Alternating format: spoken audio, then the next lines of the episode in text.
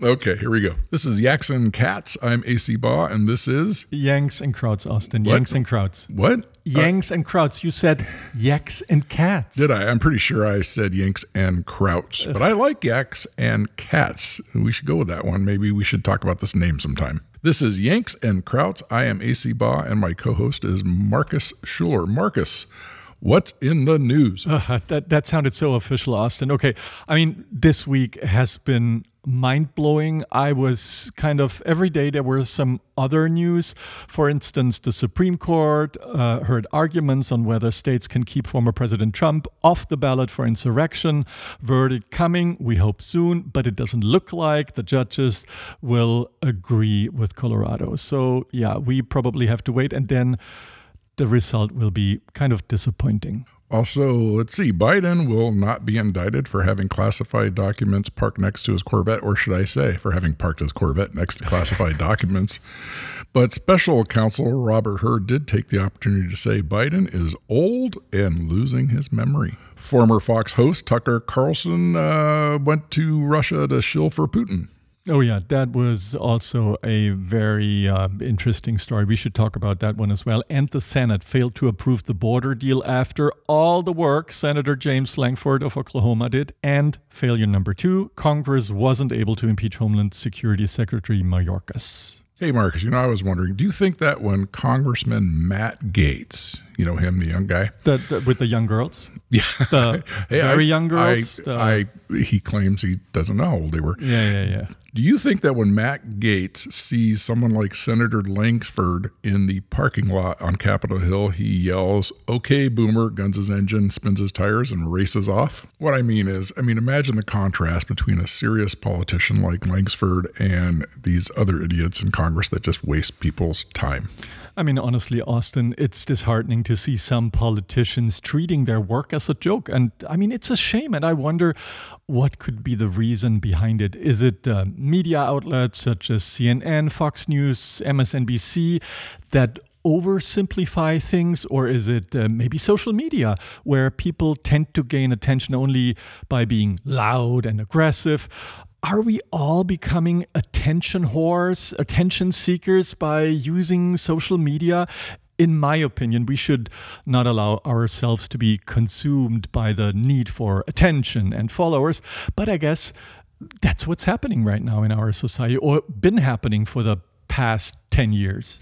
Well, I'm old enough that I blame everything on social media. Oh, yeah, that, that's very smart. Um, and there's obviously an interplay. The media seeks out the uh, sensational stuff. That's what gets views, and then you know people will play into that to get attention. What else? Yeah, I mean, let, let's talk about the topic that probably everybody is talking about, even talking about in the coming months. Joe Biden, we know that the special counsel, Robert Hur, is a Trump appointed uh, prosecutor from Maryland. What do you think, Austin? The fact that he's a Republican, did it play a role in the drafting of his 300 page report? Uh, I think it did play a role, and I'd like to talk more about that uh, later on. So um, let's uh, let's put that one up on the uh, on the board, and I'll get to that a little Okay. later on. And then what do you got? What else? you got? After the report was published, Joe Biden addressed the press. That was super quick, highly unusual for Joe Biden, and he seemed visibly annoyed. But he affirmed that his memory works and is uh, good. However, he made a verbal flop that has been making Democrats nervous for months. He mistakenly referred to the president of Egypt, Abdel Fattah el Sisi, as the president of Mexico. I mean, Austin, come on. We are witnessing Joe Biden putting his presidency here on the line. I, you know, I'm I'm a little less critical. In fact, I would bet if I stopped you on the street and said who was the president of Egypt, you'd have a hard time coming up with that. Oh, name. of course. I mean, you know, we just well, I didn't practice it. You practiced it. I practice it, but I didn't know. Yeah, no, it's it's um, Abdel Fattah al Sisi. Wow, I'm surprised I even pulled that off reading it. Yeah, I'm a little less critical of the. I think there's a difference between a uh, a, um, a misspeak, a verbal gaffe, and being completely confused about something and then going on about it and elaborating about it, and then when you're all done, finding some way to construe that that was what you meant to say. That to me is the the worst crime, um, or the worst you know behavior. All right, so what do we got going on here? So you're worried about whether or not the president's, yeah, well, the presidency's on the line, I think, all the time, especially with uh, Joe Biden. He can't catch a break from uh, at least half the country and half the media. Last week, you know, even I was referring to uh, uh President Obama and I said Trump. So I guess that means I can't be president. And there are other reasons why I probably shouldn't be president. But yeah, I don't think it's evidence that he's losing his mind.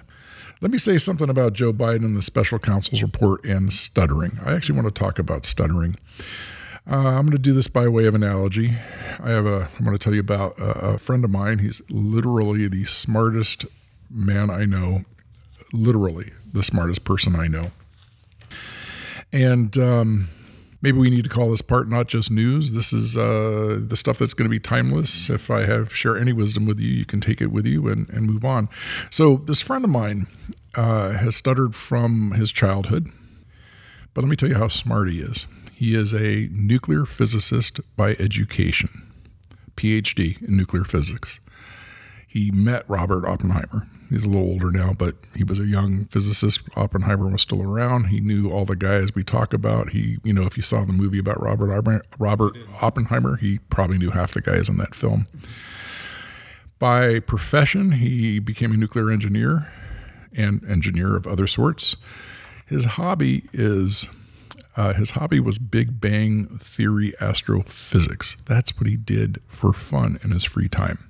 He one time uh, asked me to recommend a book, and I recommended, because we were talking about magic realism, I recommended he read A Hundred Years of Solitude. I recommended this book to him at about 10 o'clock in the evening. He called me the next morning because he wanted to talk about it. It was like seven in the morning. And I said, how far are, have you how far have you gotten he said i finished it and i said it is seven in the morning you read this. He said, I finished it at four, but it was too early to call you. Here's the thing when I went and uh, had breakfast with him to talk about this book, he knew the book better than anybody. You know, I knew who knew the book better than me, who recommended the book. He um, understood the author's intent in ways I hadn't seen. I mean, this guy is brilliant, super smart man, but he stutters. And this is what he told me about stuttering. Uh, according to like his research, because he researches everything, stuttering probably starts in children who have not turned off half of their brain when they're talking. Both sides of your brain have language centers. You're trying to talk, and you're constantly picking between one or the other. And um, if a parent reacts when you stutter, it ingrains the behavior because babies want attention. So, in a weird way, he's using both sides of his brain. We all do this to some extent. We're all aware that we're saying one thing, thinking about another. Most of us just shut down half of our brain when we're talking so we don't stutter. So, are you saying that people who stutter are super smart? I believe my understanding is that there is a connection between intelligence and stuttering. The uh, um, the National Institute of Health came out with a statement a little while back and said that there was no evidence that people who stuttered were less intelligent. I think there are some studies that suggest that stutter, stuttering happens among people who are intelligent. I think we also find this with some other disorders like uh, ADHD. A lot of very successful creative types, you know, have evidence of ADHD and so on. But anyway, so he stutters. So this is what he described his experience to me being like. Mm-hmm. He is constantly not saying what half of his brain wants to say. He's aware of it and he can pick and choose, but he has to pause and he has to slow down sometimes. And that's why his brain is, is kind of stumbling? Well, it's his mouth is stumbling. This guy's brain, I think, is working full speed, both sides, all the time. Oh, so his mouth can't follow essentially that's that seems to be what it is. He has learned to speak in public environments because he's been the leader of many very large engineering projects. He um, there's some other things too. I kind of don't know if i should say all of these but one of them is you know if he really cares about the people he's talking to he's more likely to stutter If he's just whipping because he's, something out, he's more emotionally involved. more emotionally involved. Exactly. Okay. Exactly. He will stutter around his friends and family more. He'll get hitched up on his speech. If he's doing a presentation on something he knows really well, he kind of tunes out the audience. He gets paid a whole lot of money to lead these programs and he kind of doesn't care if they listen to every word and you know you wouldn't necessarily know in a professional environment if you studied there are also actors who study and they they've learned to become a persona that doesn't stutter um, it's, actually, it's actually pretty common uh, among actors that and shyness too. I read somewhere. Anyway, so I, am not saying Biden's the smartest man in the world. He is old. We both know that you know we would love to have different candidates running in this election. I think you probably tend more to one side than the other, and I tend to the other side. We would both like to have some other options. It's just not in the cards for us. But hang on, hang on, Austin. You you you were speaking about stuttering, and um, I think Biden has that very much under control. But w- what's kind of surprising and sometimes shocking when he comes up with the wrong names. For example, he was talking at that at, at that dinner, and he spoke about um, Chancellor Merkel, but he mentioned uh, Helmut Kohl, the former German chancellor, and uh, uh, during that time he was already dead. And I think that's what people make think, oh my gosh, what is happening here? It's about the memory function of your brain, and it's not about controlling your brain.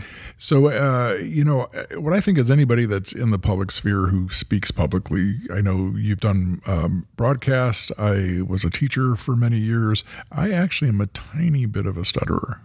I've completely overcome it and, uh, among certain audiences. For instance, uh, around students, I pretty much never, no one ever sees it when I te- uh, talk in front of adult audiences, I sometimes get hung up on words. So that's the stuttering. Now, you want to talk about the memory.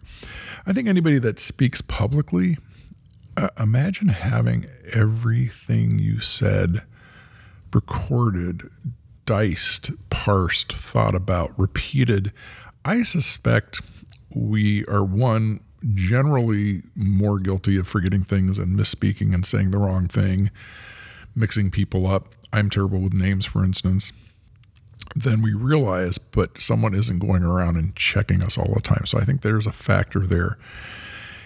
And yeah, I mean, you know, this guy's, you know, he's getting a little bit on in years, but you know, he's he's around competent people. I'm not saying he has to rely upon them, but uh, okay. So let's let's talk about the press conference he held yesterday. Mm-hmm got out there very quickly, and he was uh, right up. He was right, almost right. aggressive, kind of, or in an aggressive mood, and and wanted to defend himself. Correct. He felt and, that he was not that the report was not correct, and and there were parts of it that were uh, inappropriate for the venue, and we could talk about that more a little bit later on.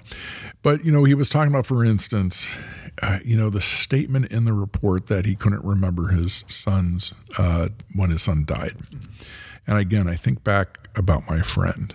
They're probably, I mean, if you asked me something that sensitive, painful, hurtful, designed really to get a reaction, I mean, maybe uh, uh, Robert uh, is trying to say, well, it's this important thing you can't remember.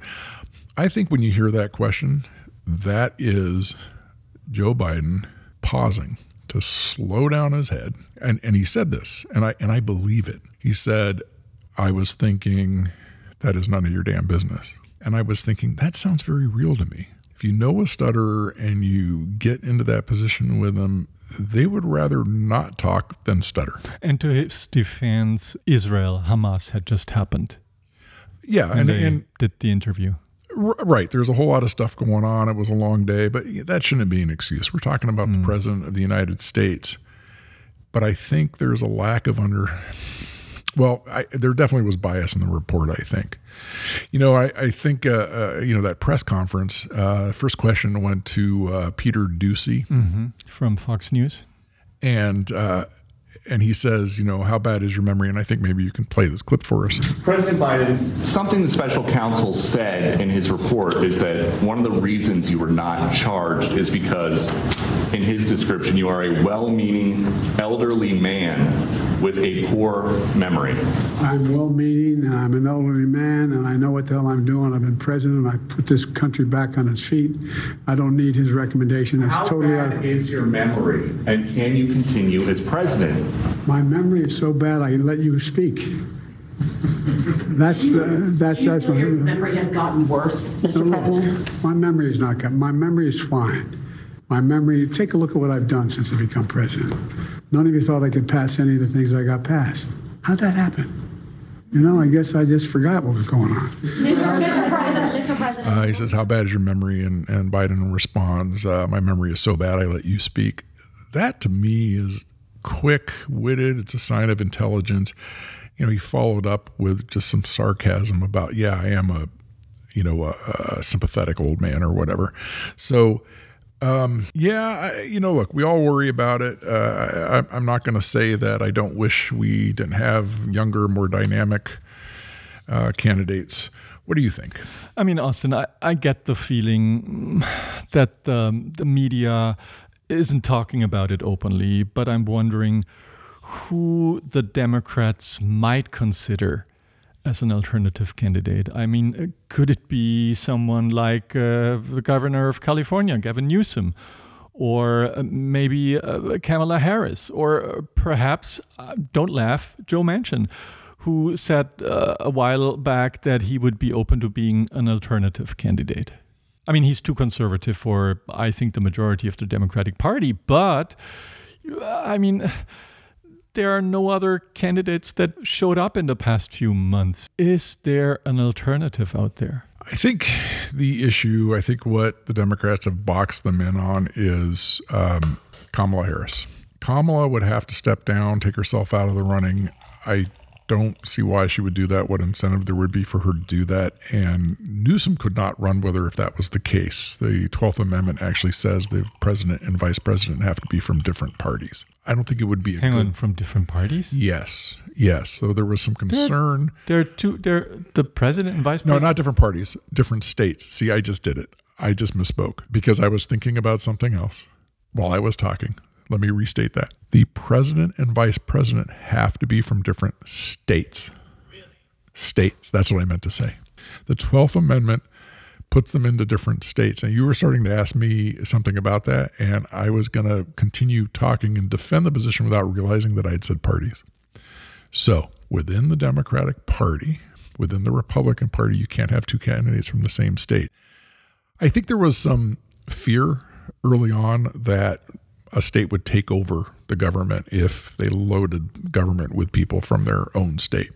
So Kamala can't be a candidate with Newsom. So she would have to, and and I think a lot of Democrats like Newsom. You were suggesting a, more neutral, uh, kind of a middle, more middle character like uh, Manchin. I actually think a lot of Democrats hate Manchin. I know. I mean, he didn't play honestly in, in the past few years. Yeah, I don't. I don't think he could get enough support. two thirds of the. Democratic vote. So, you know, he would already be starting with a pretty strong deficit. I mean, maybe he'd pick up a few, and if he could get all the Republicans What other alternatives come to your mind? right now, um, I haven't really been wrapping my head around this. And there's no public discussion, Uh, even not in the media. Nobody is talking about it. Now, I, I'm supposed to be a liberal, but a- year ago. So anyway, I would love to have seen, uh, um, you know, like Cheney running with But she's in the wrong party.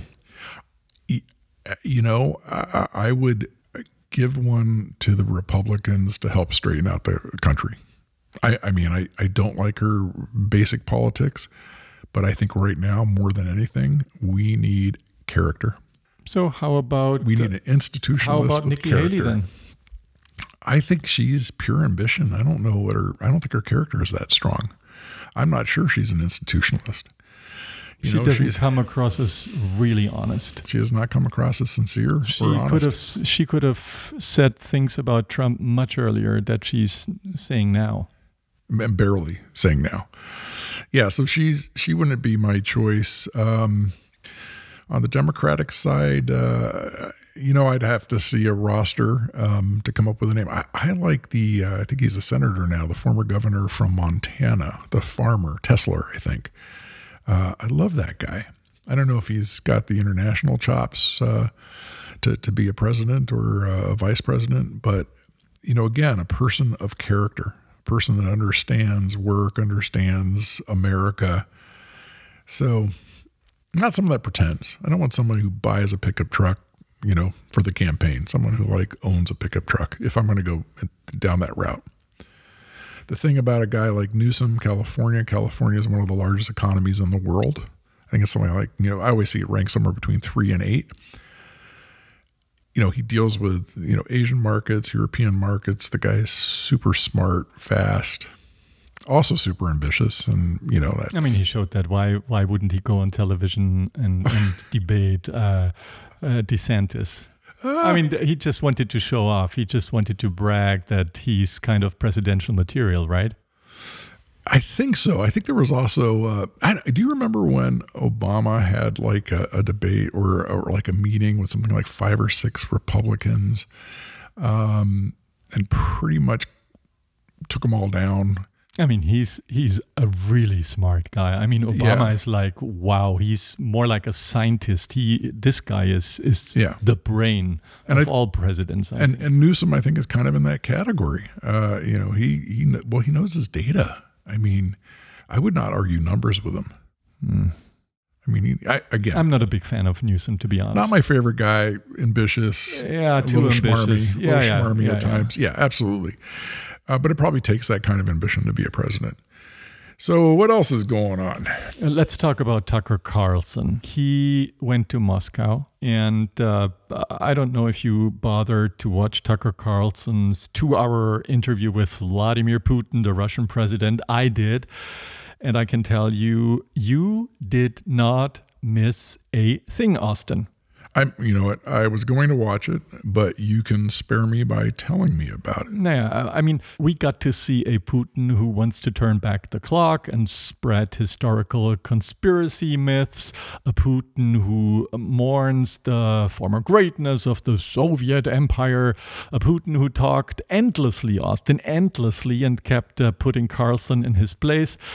I had the impression that it was during this interview that Carlson first realized the discrepancy between Putin, he always glorified on his uh, Fox TV shows, and the real Vladimir Putin, a brutal dictator who invaded his neighboring country, whose army attacks civilians in Ukraine and destroys civilian infrastructure, who's uh, kidnapping uh, thousands of children from Ukraine and taking them to Russia, whose soldiers are in indiscriminately killing and raping civilians in Ukraine, if Putin has uh, perhaps achieved one thing, uh, it's that he's been able to speak directly to the MAGA people within the Republican Party. I think that was his. Uh, goal. And here, of course, he is pursuing the strategy of uh, getting the U.S. to cut off Ukraine's money supply. So, uh, what what else did you get from this interview? So, you, you got you started sounding really German there for a minute. I, I heard you I heard you doing voices. It was a little bit scary. Yeah, I mean, um, uh, naturally, uh, I'm naturally concerned as a European about the possibility of the U.S. withdrawing from Europe if Donald Trump wins uh, the election in November. I think uh, Putin's actions are criminal. This guy is really a very dangerous person, and um, he probably uh, uh, will invade other smaller states like Latvia or Lithuania. They are super small. That's why the Europeans uh, sent uh, parts of their armies to these states to support them. The threat has grown significantly, I think, and there's a possibility that Putin will invade one of his neighboring countries once he has reincorporated Ukraine. And I grew up in West Germany, near Stuttgart. Uh, that's in the southwest. I was born in 1971. The US military had large installations just a few kilometers from where I lived and grew up. And the American presence in West Germany was essential during the Cold War. They were uh, kind of a, they became a part of uh, the West German society in, in some regions at least. We listened to we listened to the same music so, as, so as, the kids in the US. So you're saying, oh, okay, so the Americans become part of West German society. Kind of, yeah, because you know there Soviets, were kind of the Soviets at the time are are East Germany. They're East Germany, but there were more, what I know from history, there were more isolated in East Germany. And, and you know, the Americans brought their culture to West Germany. And uh, of course, uh, we watched the same TV series and movies, and, and West Germany was kind of Americanized in, in some sort. However, since Donald Trump, uh, the Europeans have started to take action. I mean, they're not that stupid. The German government uh, is investing billions, for example, in their national defense as the German Bundeswehr was neglected after the collapse of the Soviet Union in 1990. It was assumed that, you know, Russia doesn't pose a threat to Europe or to the to the Western world anymore. But as we all could see in the past two years, Putin's actions have shown that this is not the case. Western Europeans, they can manage without the Americans. The American military is the best in the world, and US defense companies produce weapons on a scale that Europeans will not be able to achieve in the next five to 10 years. And this is why I'm worried about Europe.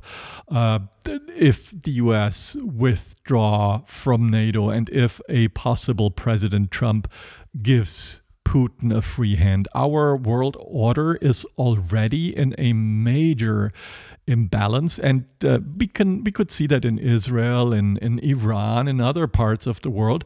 And I think we need to take action to prevent further destabilization. There's a, a, a feature of democracy, American democracy, which is also a bug, and that is these you know these eight year presidents. Four or eight years, we have a president and our government can completely change directions uh, with an election.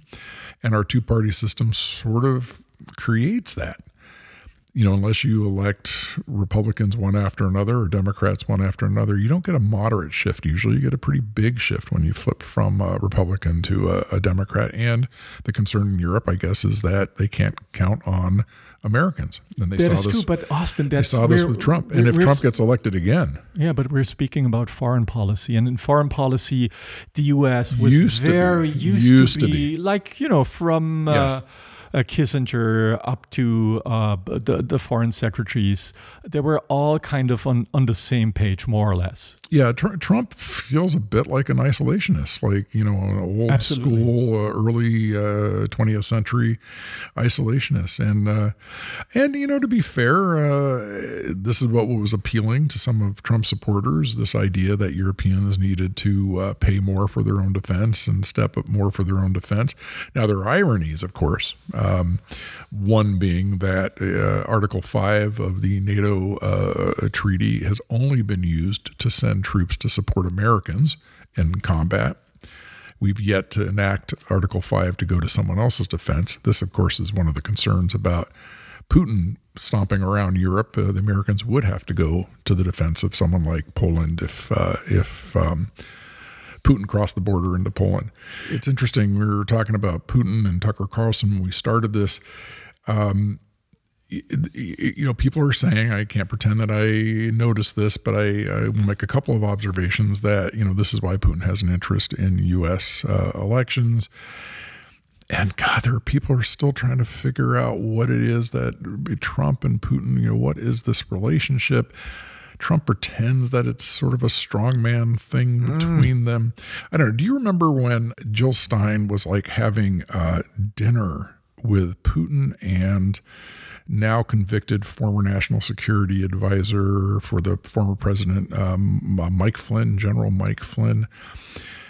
You know, there are like these weird things that were happening before the election. So Jill Stein is that there. was before 2016. Supposedly, it's a media event. Correct, correct. And then, and then, and then Jill Stein from the Green Party. Correct. Uh, Jill Stein from the Green Party, and then you got her having dinner with this, you know, a guy who uh, pled guilty. Here's here's the quote. He uh, pled guilty to willfully and knowingly making materially false statements and omissions to the FBI about conversations with the Russian ambassador to the United States.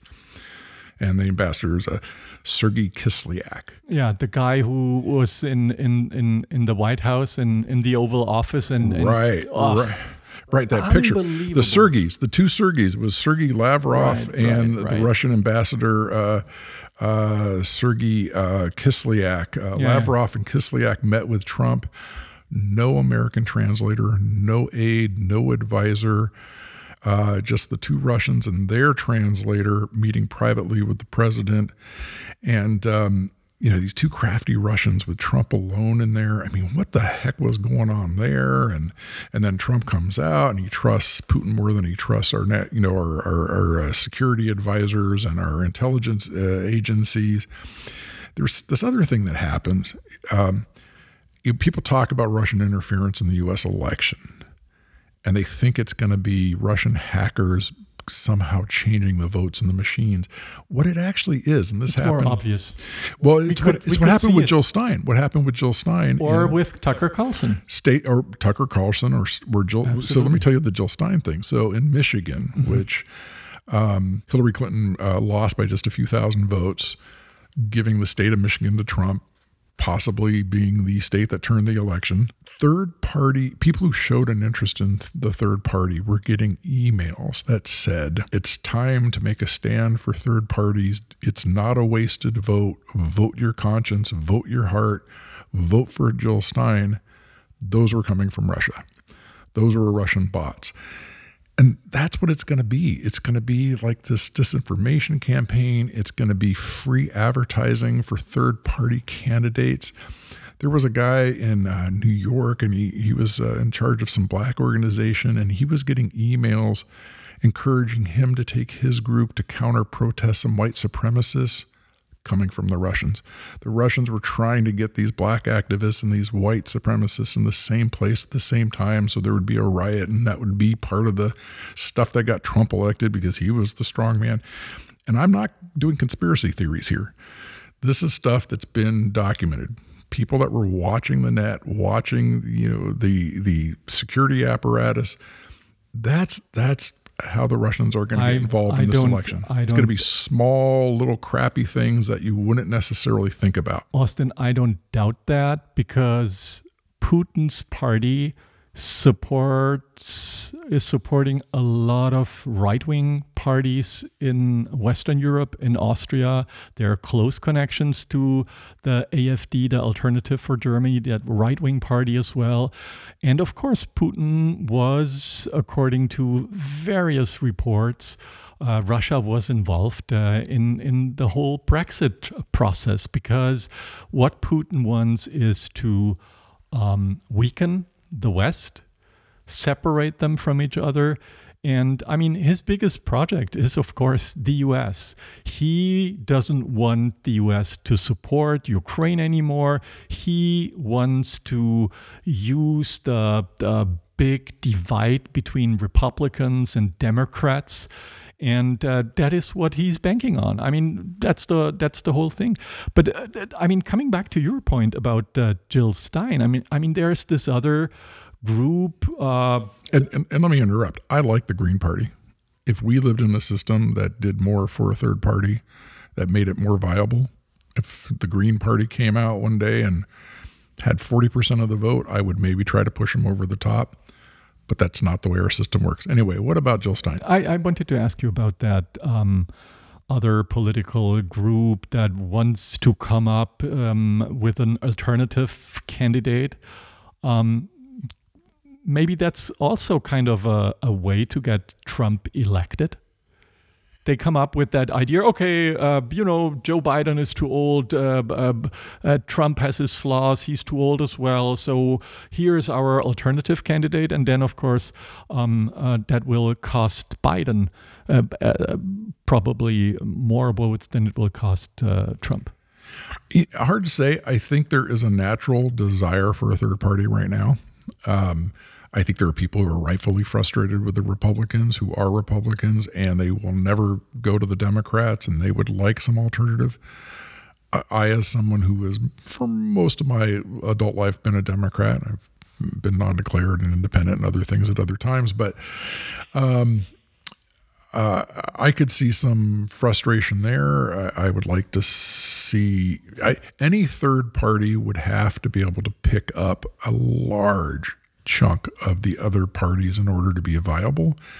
But that might be a strategy for interference. Uh, and for you, stealing, kind of in the swing states, the yes, necessary yeah. votes that yeah yeah, because our states are winner take all on the electoral college. I just say 11,780 votes. was, was that what the Michigan? No, that was Georgia. That was Georgia. Yeah.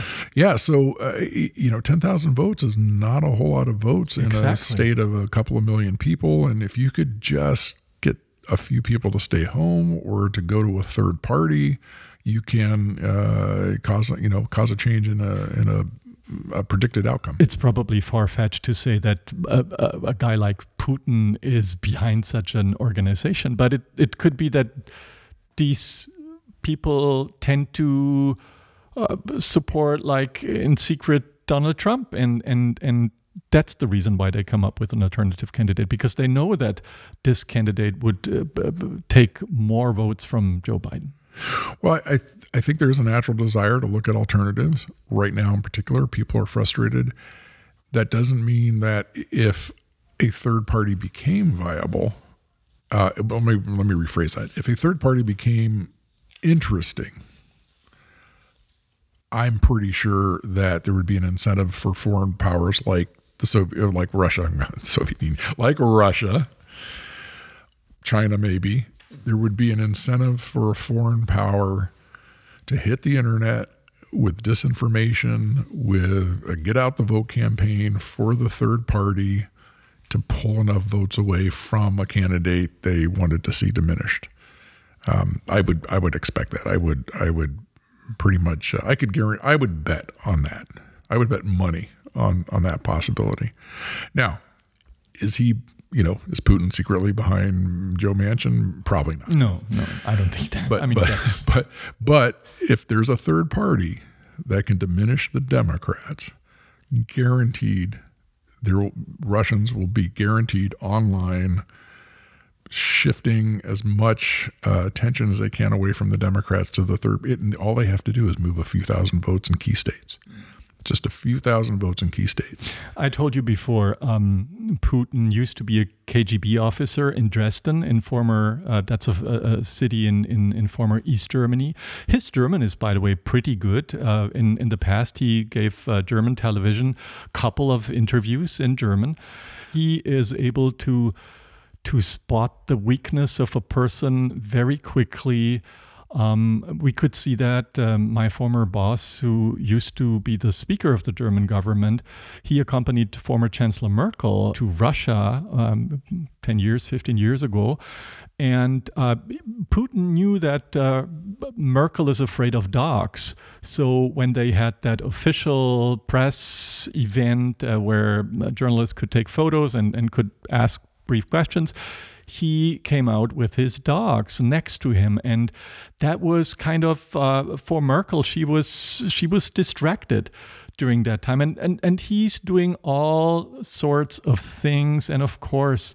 He is a guy like we could see in in the, the Tucker Carlson interview who kind of uh, gets very aggressive and tells Carter and Tucker Carlson, um, "Please wait, let me finish." And then he speaks like half an hour, and he doesn't want to be interrupted. And he- this, and of course, he wanted to plant a seat directly um, uh, to the MAGA fraction uh, of the Republican Party by speaking to Tucker Carlson.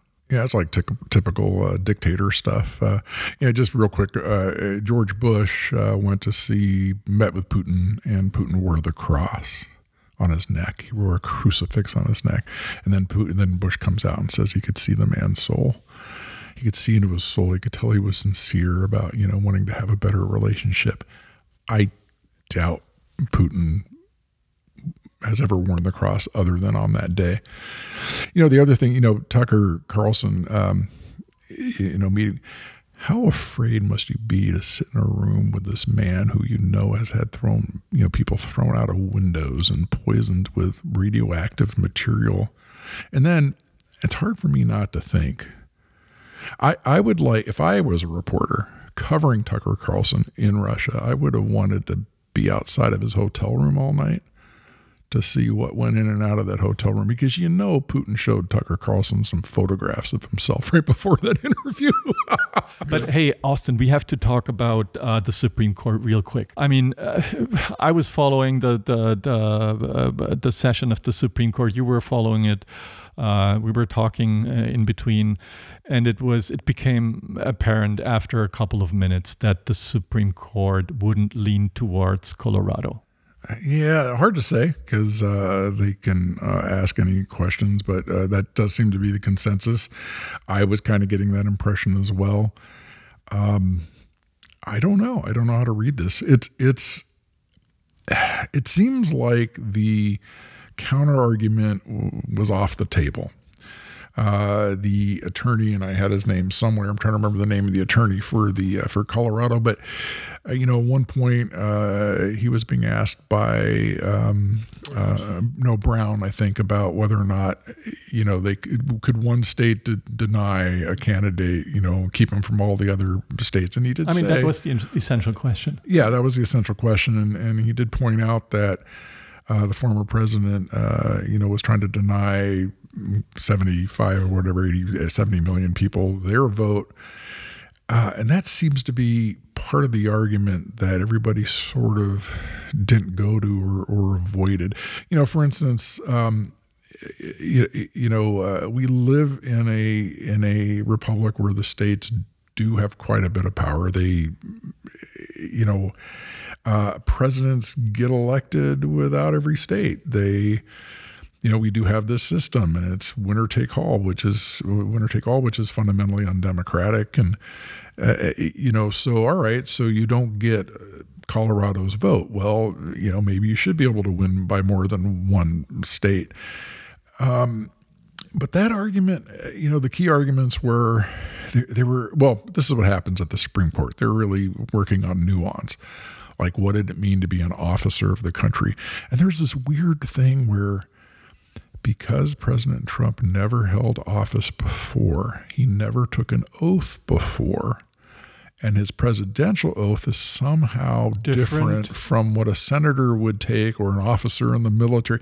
I took the national oath to be a school board member 40 years ago, and I took it to be in the service, and I took it once when I got a job in a school district this guy has never served his country, never served in a school district. Uh, he never took the oath that said he would, you know, defend the Constitution, except as president. And then they're saying, but that one's different. You know, that one that one's different. So he didn't really take that oath, and he's not really an officer. He held an office. I think that kind of nuance drives people crazy because common sense seems to say that the intent of the amendment was to protect the country from people who I don't see why you would have to have taken an oath in the past. And and that I mean I know when they wrote that amendment it was to prevent former Confederate uh, politicians and officers from working their way back up through uh, the government into positions of power. But if, you know, for being clear, uh, no one who's threatened the Constitution of the United States, whether or not they ever took an oath, whether or not they ever held office, whether or not they're in an office, should be eligible to all of a sudden run for president. But you know, they're they're going to argue the, these fine points of the law. I think they wanted to make sure that a, a process where a state has to decide is not politically charged, and I think that's a valid point because another state. Uh, a, Republican leaning state could come up and say, hey, that candidate of the Democrats, mm, we have our problems with that. And I mean, that, it, it is a valid point. I understand the Supreme Court, and I understand also the Supreme Court that they didn't want to go into nitty gritty details what happened uh, in Jan- on January 6th. It, I think that's not their job. That's the job of prosecutors and and not the job of the Supreme Court. Well, I got the feeling that they wanted a court to have already said that insurrection had clearly occurred, the president had clearly done it, and therefore should be barred, you know, from running for. So I, I kind of feel like they given, avoided the. Well, there, there is a lack of clarity. There is a lack of current law. I kind of agree that states, you know, shouldn't uh, have a very they shouldn't have a low bar. They should have a fairly high bar to saying someone is an insurrectionist. Maybe they need a conviction before they can say that and apply that rule. So maybe this one goes down and this law needs to be cleaned up. The court could do that if they wanted to. But they didn't want to As- go into as- the I know, but they didn't want this to. Is, I know is they didn't want dirty, to. This would have been. I know they didn't want to, and they probably don't have the votes for it. Um, but you know, the, the Supreme, Court could say, okay, we're going to look at the facts of the case, and even though that's typically not their their realm, they are the Supreme Court. But to your point, yeah, I think I think uh, Colorado's going to lose this bout. Other states, uh, you know, won't continue to pursue trying to keep Trump off the ballot. But I will say it probably should have been done years ago, but it's probably a worthwhile thing to figure out. Now, whether that can be done, you know, through uh, the law, through the Senate and Congress, uh, or whether it has to be an amendment to the Constitution, I think it would be fair to say, you know, to be president, you got to be 35, you got to be a natural born citizen, and you can't have been convicted of XYZ crimes, one of them being trying to overthrow the government. And then have some rules about what you would need to, to prove those things. So, what do we got? We got like a birth certificate and, you know, a clean court record. You know, bef- before we say goodbye today, I just wanted to go back to the the, the Sergey's meeting with Trump in the White House, Lavrov and and uh, Kislov, Kiss, yeah. the, the the ambassador God, to do you remember how happy they looked coming out of that meeting? Being Trump, in the Oval Office. Trump and you're just thinking this you is know, like, ugh, you're thinking you're thinking you, you know all the electronic devices they planted while they were in there all the all the photo albums they went through with Donald Trump about his exploits that were captured on uh, but I I, I, well I found that that meeting was appalling. That was Shocking. shocking. But Shocking. the other the other meeting with uh, Putin a, a couple of months or years later, I think it was in in Helsinki or Yeah, the- somewhere, right, right. where he where Trump.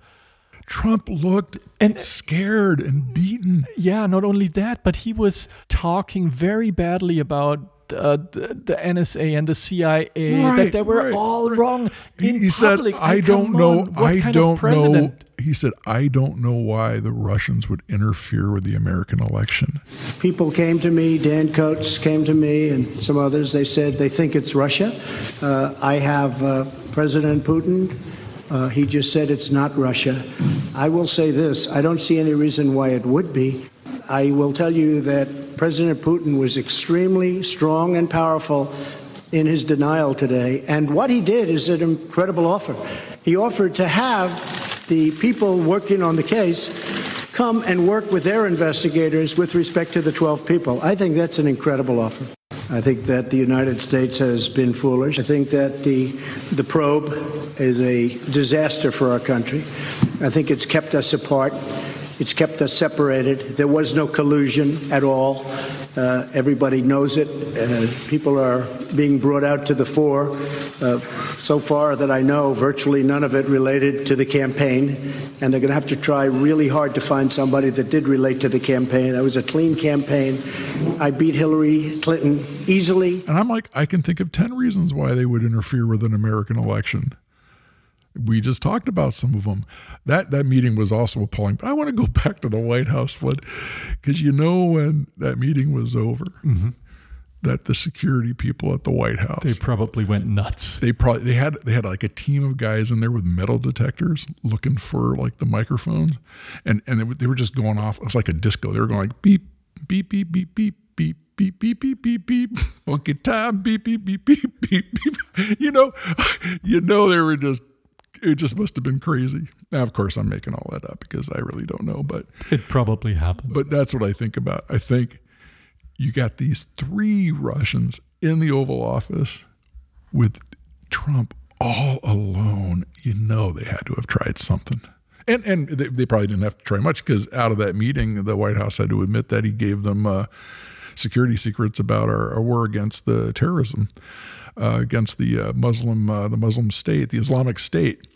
And I think some of that compromised some Israeli intelligence. They had to come out later on, and, and I think I think they had well they admitted that that happened. I, I think there might have been they had they had to declassify some documents or something to cover the president's butt or something. But but oh my god.